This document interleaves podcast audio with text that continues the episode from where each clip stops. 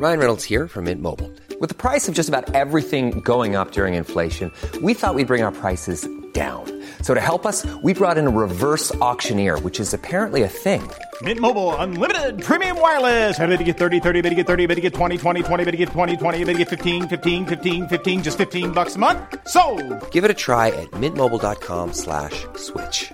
$45 upfront for three months plus taxes and fees. Promo for new customers for limited time. Unlimited more than 40 gigabytes per month. Slows. Full terms at mintmobile.com. Want to teach your kids financial literacy, but not sure where to start? Greenlight can help. With Greenlight, parents can keep an eye on kids' spending and saving, while kids and teens use a card of their own to build money confidence. As a parent, you can send instant money transfers, set up chores, automate allowance, and more. It's a convenient way to run your household, customized to your family's needs, and the easy way to raise financially smart kids. Get started with Greenlight today and get your first month free at greenlight.com slash ACAST.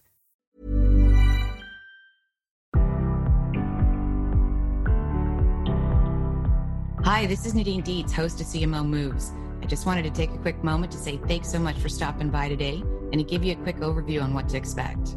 CMO Moves is all about game changing leaders, their incredible journeys, the moves that they've made, and most importantly, their personal stories of how they got to be the leaders of some of the world's most exciting brands. I hope you'll enjoy their stories as much as I do and take away a few tips and some inspiration for your day. Enjoy the show. Hello and welcome to CMO Moves. Today I have the great pleasure of having Leslie Berland with me, who is the CMO and head of people at Twitter. Leslie, hi and welcome to the show. Hi, so happy to be here. Thank you. Thank you for joining me. I'm so excited to dig into so many different topics with you today. But why don't we start with you sharing a little bit about this dual role, how those two roles are different, but also how they come together? Sure, sure. So I joined Twitter about a little bit longer than two and a half years ago. And I joined as a CMO. Uh, the company hadn't had a CMO uh, before. So it was actually a newly formed role for the company, um, which was extremely exciting and there was a lot of white space and, and amazing talent across the company sort of just pull together and create uh, an awesome marketing organization and about a, a year ago, I uh, was in conversations with Jack about this people lead role, um, which was really interesting because I don't have, you know, formal eight, quote HR experience in my background. I'd obviously, as a leader in different um, organizations, had worked very closely with HR, was involved in many different HR programs, etc. But obviously hadn't had experience in the HR organization before. So it was really interesting in the initial conversations, and I think what led us there was just because at Twitter, especially, there is so much that interconnects when you think about the service and the company and our people. Um, you know, our people are uh, what make Twitter Twitter. They are brand ambassadors. They are tweeting about the company. There is an openness and transparency at the company that really has created just an invisible line, if you will, about uh, what's on the outside, what's on the inside, the feeling, the culture, the stories that we tell.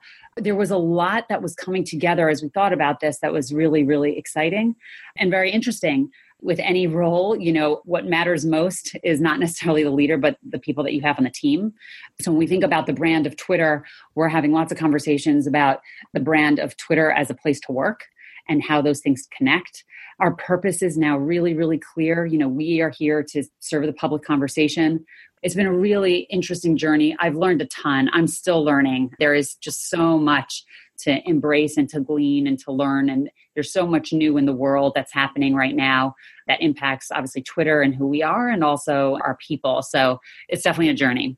Wow, very, very fascinating and love what you're doing. I think it's definitely an important model for everybody to follow because, you know, you use the word outside inside and, and I've frequently quoted this culture expert who says if you can't sell it inside you can't sell it outside right. but right. it's so simple it's so true right. but it's very complicated to organize that like when you first took on this new incremental role how did you think about that from an internal structure perspective and counterparts and, and how you organized around that yeah, we brought in and formed a new leadership team So I brought a leader in from the outside named Jennifer Christie, who came from American Express, who has a long, long experience in HR and long expertise.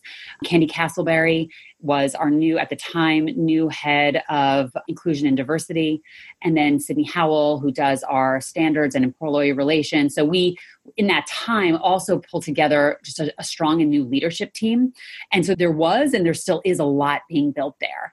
And then the marketing team, we, I also recently brought on a VP of marketing named Brad, Brad Ramsey, actually joins us from Facebook, who's also been sort of structuring the teams and focusing the teams. So you basically have what I have right now are just, first of all, amazing leaders. And I have a head of comms, Brandon Borman, who was also a, a, relatively new hire a couple months ago, who's awesome, joined us from Ancestry. Right now, I have a leadership team across that is really, really strong and really focused, has multifaceted experience. And what we're able to do is really focus in each area and prioritize. So, what I didn't try to do in the beginning is start like melding and connecting marketing and comms and the people activities and initiatives together because that was not what mattered most on the people side. What mattered most on the people side were foundational programs that ran across compensation, learning and development, training that we really wanted to bolster and strengthen. And now we have the ability to really look at the things that I've talked about, um, that I was talking about earlier, which is the experiential piece of this, the events, the conversations that happen happen internally, bringing our people more to the forefront and on the outside, telling stories about our people. So to me, I think what's most important truly is is just the prioritization and focusing on what matters most. Which at a company like Twitter, I mean, all companies it's critical, but especially Twitter. You know, there's always something happening. It is always on. It is very very fast moving. It is always interesting, always challenging. But I think what it takes to be very successful at this company and to really make an impact is that not just like a what's most important this month and what's most important this week? It sometimes becomes a what's most important today? You know what what matters most and what, where does my attention need to be tied to and be focused on? So it's just a massive shout to the leaders across my teams and across the company that that really make this all possible. Okay so that was really helpful. Thanks for sharing how you you've organized I'm torn on which way to go with you because I, I, there's so many things in what you just said, but I, I want to go right back to something you said earlier, which was you said our purpose is to serve the public conversation, and in every one of the discussions I've I've had around purpose, I just had Jim Stengel on the show. You know, setting that vision, that north star, defining what that is, step one, so that everybody has something to unify underneath it. Yeah. Tell me about that process that you went through to to identify, articulate, and now clearly you're activating against it. Yeah, yeah. So I think there are a number of things that sort of locked into place, starting with Jack coming back to the company.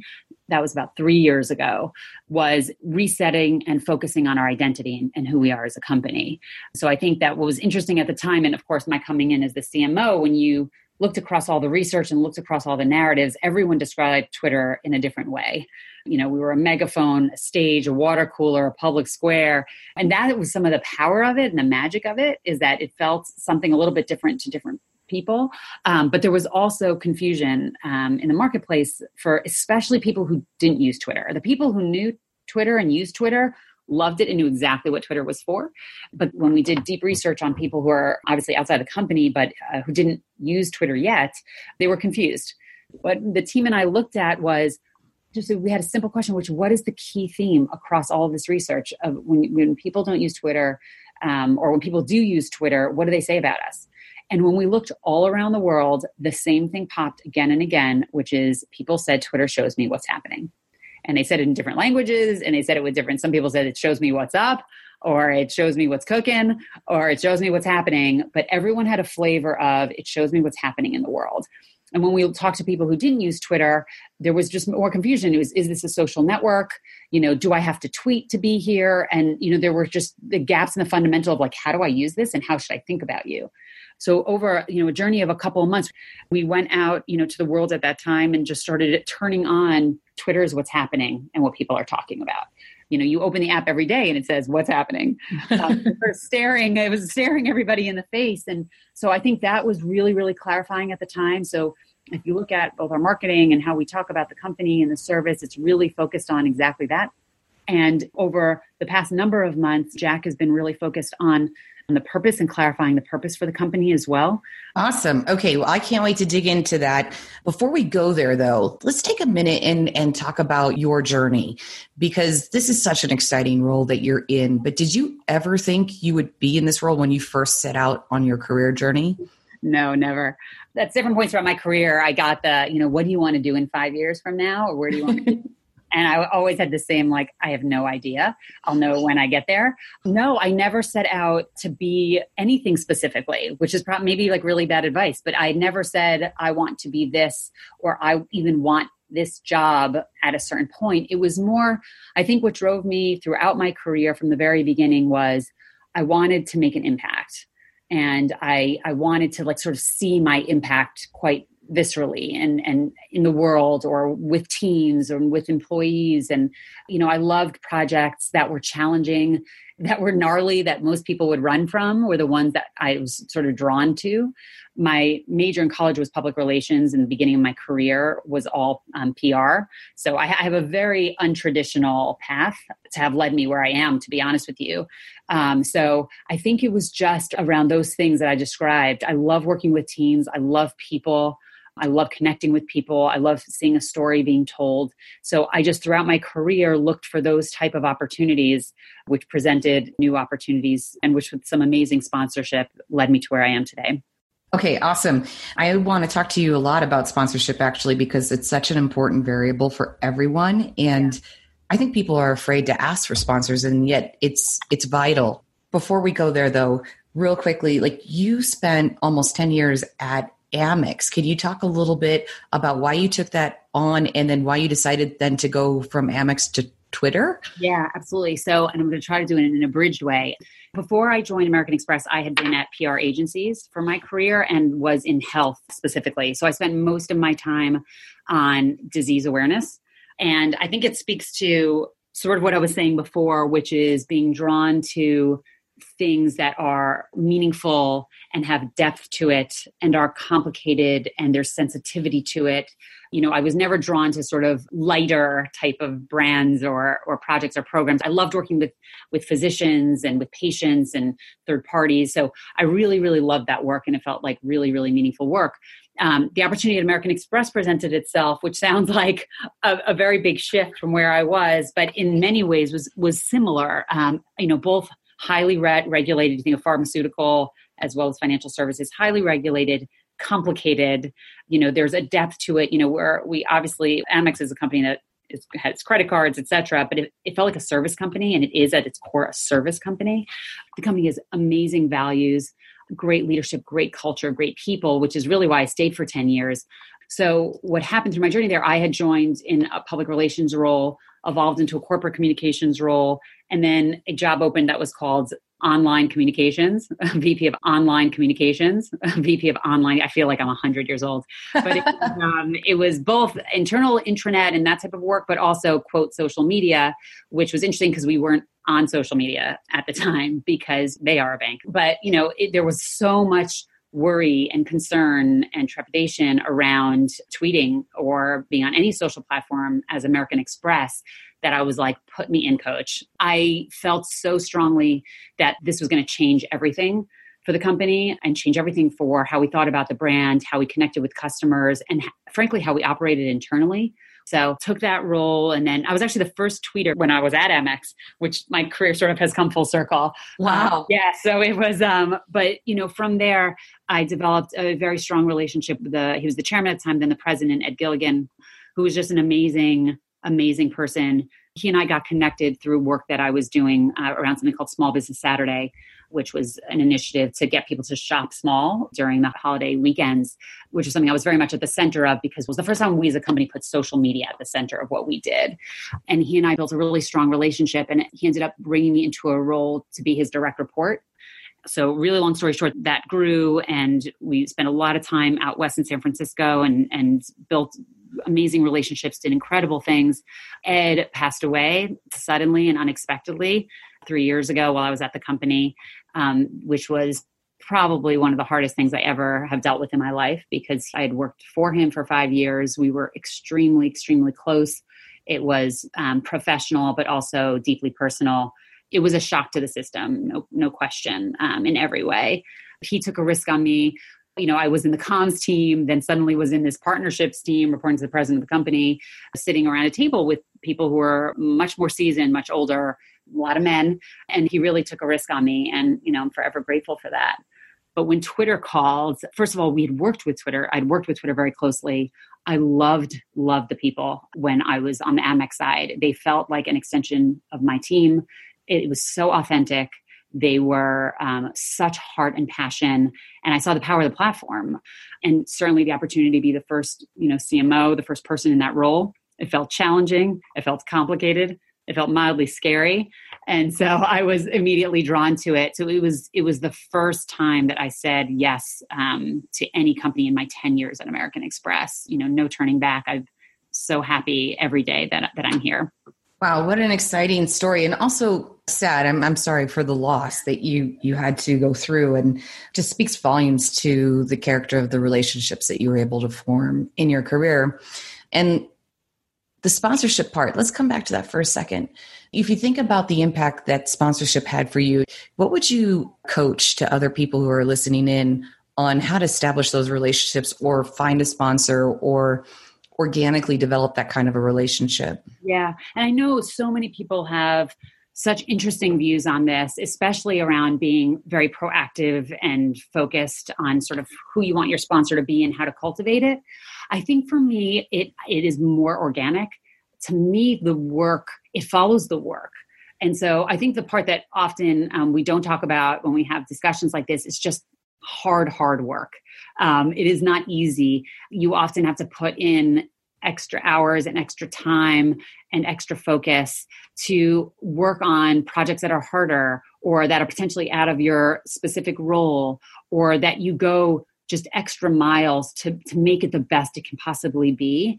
And I think for me, when I look around, when I see people who have that passion and who have that impact and who have that care in their work, uh, leaders are drawn to them. Like leaders see that. I know I saw that when I joined the company. There were people at all levels, um, you know, some more senior, some just starting out in their careers. And so you will see even people who are just starting out when they have that fire and they have that commitment, it shines. And I think that those relationships really, really do happen organically. You know, I never looked at Ed Gilligan, the president of the company, and said, I, I need to get into his visibility or I need to set up time with him to to get on his radar. I was just sort of like in my my world doing my thing working 24 7 with a newborn in my arms most nights.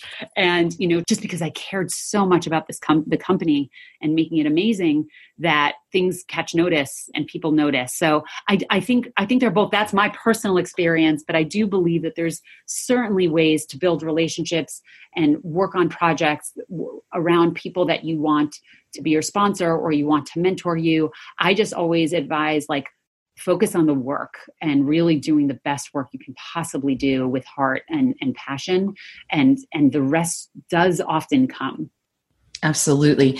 There's a lot of discussion around the difference between a sponsor and a mentor. Yeah. I certainly have an opinion, but I'd love to hear yours. What what do you think about the difference between the two? Yeah, it's funny when I think about mentorship. I also have like a little bit of a different view on this. I know there are formal mentors, right? Someone that you learn from. I have a mentee but it's funny because I feel like I am learning probably more from him than he might be learning from me.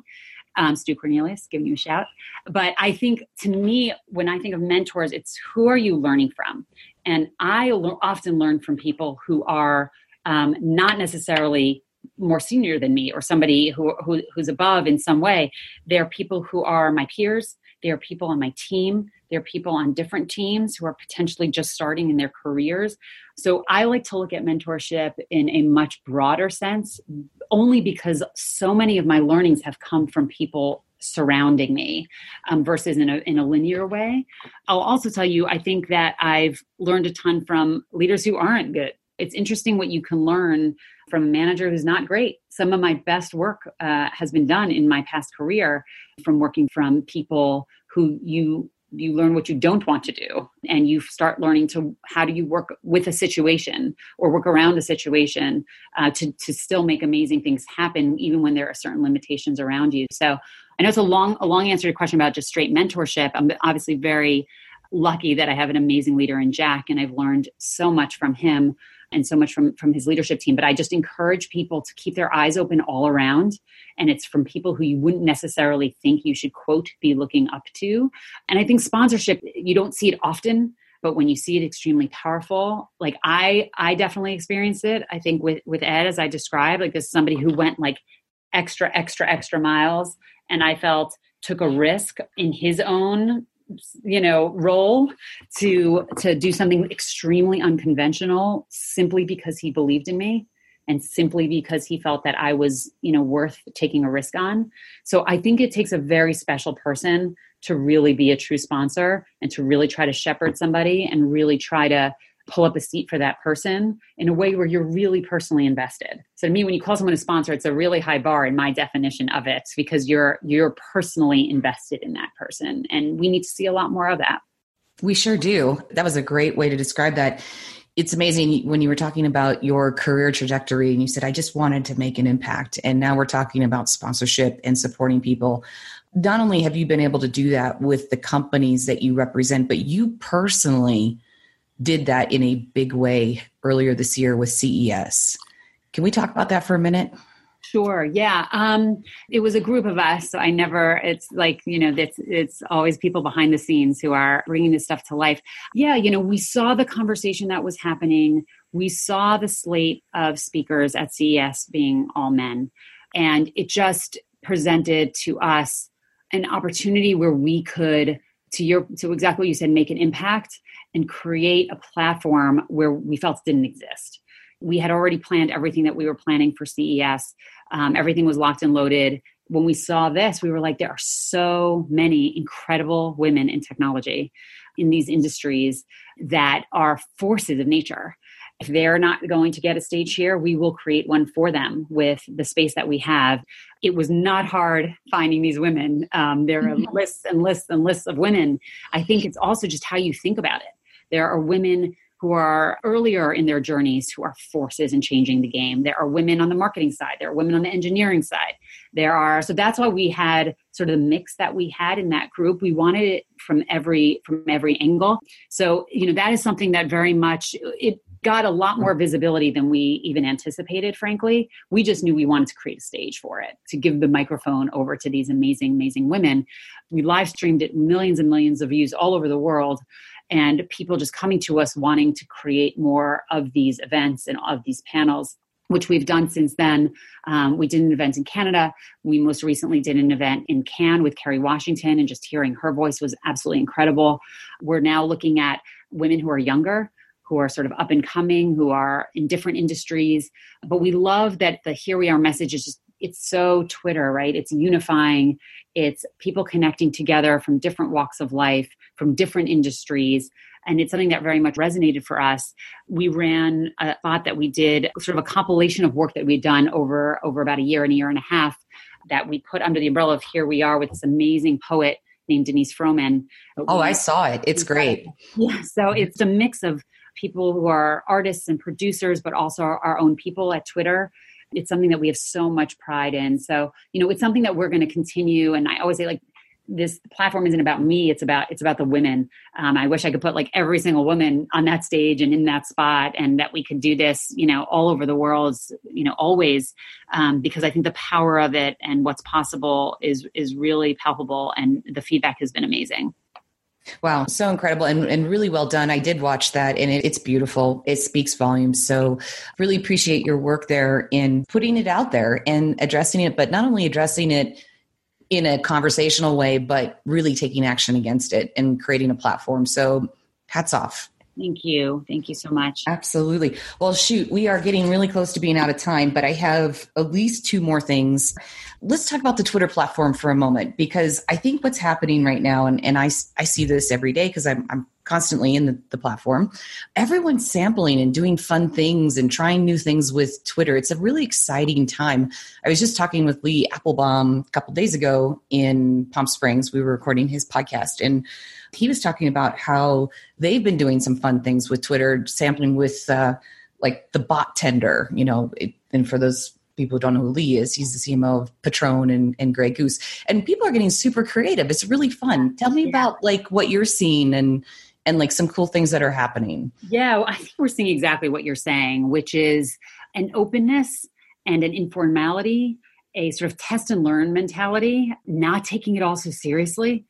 Especially, I, we see this both on the human side, even this trend with CMOs, just being more personal, more open, um, more honest, more real time, but also brands who are tweeting lots of different things, especially as they, they're trying to find their voice, but seeing what people say, seeing what people think. Things are moving really, really fast. And I think that, you know, there in the past had been, it sort of brings me back to my Amex days when we were almost paralyzed in fear about wait what you know what if someone tweets their credit card number? Which by the way nobody ever does. Nobody ever did. Um, but you can you can sometimes just be in analysis paralysis on something where we of course need to be mindful and sensitive and um, you know be able to quote you know read the room and read the vibe but you're not always going to get it right. And i think that once as a brand as as people we just let that go and we do what's sort of like in our hearts and do what our instincts tell us there's so much to be learned. And so i think as a result of that twitter is just getting a lot more fun and a lot more creative and a lot more interesting um, and so, yeah, we're seeing it across the board, lots of different big brands, small companies. And I, again, I'm, I'm just most excited even about what I'm seeing about just people not just you know ceos cmos etc but just people every day having just conversations in new and interesting ways. And i'm really excited about where our product is going. I think i think twitter is going to become a, a place where people just talk in public yeah, it certainly is. And I had the great honor just a couple of weeks ago when we launched the new Innovators series on Marketer Moves to feature someone from your team, uh, Dennis Tedisco, who is incredibly cool and yes. very very fun yes and uh, he is the community head at niche um, which is really helping to enroll and help creators share their stories and he attributed all of this to you so this is a good day to be able to talk to you and to have read his story and uh, so your leadership certainly is transforming the way we work with twitter and the way we think about sponsorship in the, the broadest terms, but also in a very specific terms. So thank you very much. It's extremely kind of him. I will give him a hug. Yeah, um, absolutely. You know, it takes this is a this is a massive group effort. This company is amazing. The culture is amazing, and you know our people are really really special. Um, we have this hashtag called that goes that's called Love Where You Work. The love runs deep. It's a very special place to be. Makes me want to come work for you maybe one day. Hey, we're yeah. hiring. All right. Okay. We'll take that offline. No, I'm kidding. cool. It's a different type of conversation now. Oh my gosh. Well, okay, Leslie, I will ask you just an open question because we are, unfortunately, we're out of time, but I'm going to let you share anything in the world that you want to share. Do you have a tip to share? An insight, something that you see is cool that's happening, anything you want to share that you think other folks should be thinking about? Yeah, I would say two things. One is keep it simple. And especially for, uh, you know, we're talking about this new world that, you know, we've covered quite a bit in this conversation about how fast moving things are and how things are changing and evolving. Just keeping it simple, keeping the program simple, keeping the message simple, keeping your priorities simple. I think we need uh, this rigor around simplicity. And sometimes it's the hardest thing, right? Keeping it simple is not sometimes the most complicated effort and exercise to undertake. I think it is so, so important. And then the second piece of advice that I, I give, especially for um, you know people earlier in their careers, earlier in their journeys, is just get out of your head. I have this conversation often with women, but I think it is much more universal than that. I think that we all tend to get caught in our head and we overthink both as personally, as people, as friends, as parents, as spouses, as partners um, in our lives, in our careers, but also as companies. Sometimes you just got to go too often work that I see when, when other companies are, are looking and wrestling with different projects and, and priorities gets stuck in the middle. And if they would just push it out the door, there would just be so much to be learned and gleaned. So I think it's we need to get out of our collective heads. We need to be thoughtful, but we also need to just to just go and move. Okay, super helpful, very sound advice, and uh, agreed wholeheartedly. Leslie, it's been a real pleasure to have you with me today. Thank you so much for sharing all your great tips and uh, your journey. Awesome. Thank you so much. I love this conversation, and hopefully, we'll talk very soon. Sounds great. Thanks. ACAST powers the world's best podcasts. Here's a show that we recommend. The Real Housewives is a guilty pleasure for most, but if you're looking to not feel guilty about that pleasure, tune in to Everything Iconic with me, Danny Pellegrino, where I break down all the messy moments and behind the scenes antics of Bravo's popular franchise. And on Everything Iconic, I also interview celebrity guests like Kelly Ripa, Keke Palmer, Drew Barrymore, Cameron Diaz, and more about their guilty pleasures, their past work, and so much more. So if you're pop culture obsessed and find yourself watching way too much reality TV like me, tune in to Everything Iconic with Danny Pellegrino wherever you listen to podcasts. ACAST helps creators launch, grow, and monetize their podcasts everywhere. ACAST.com.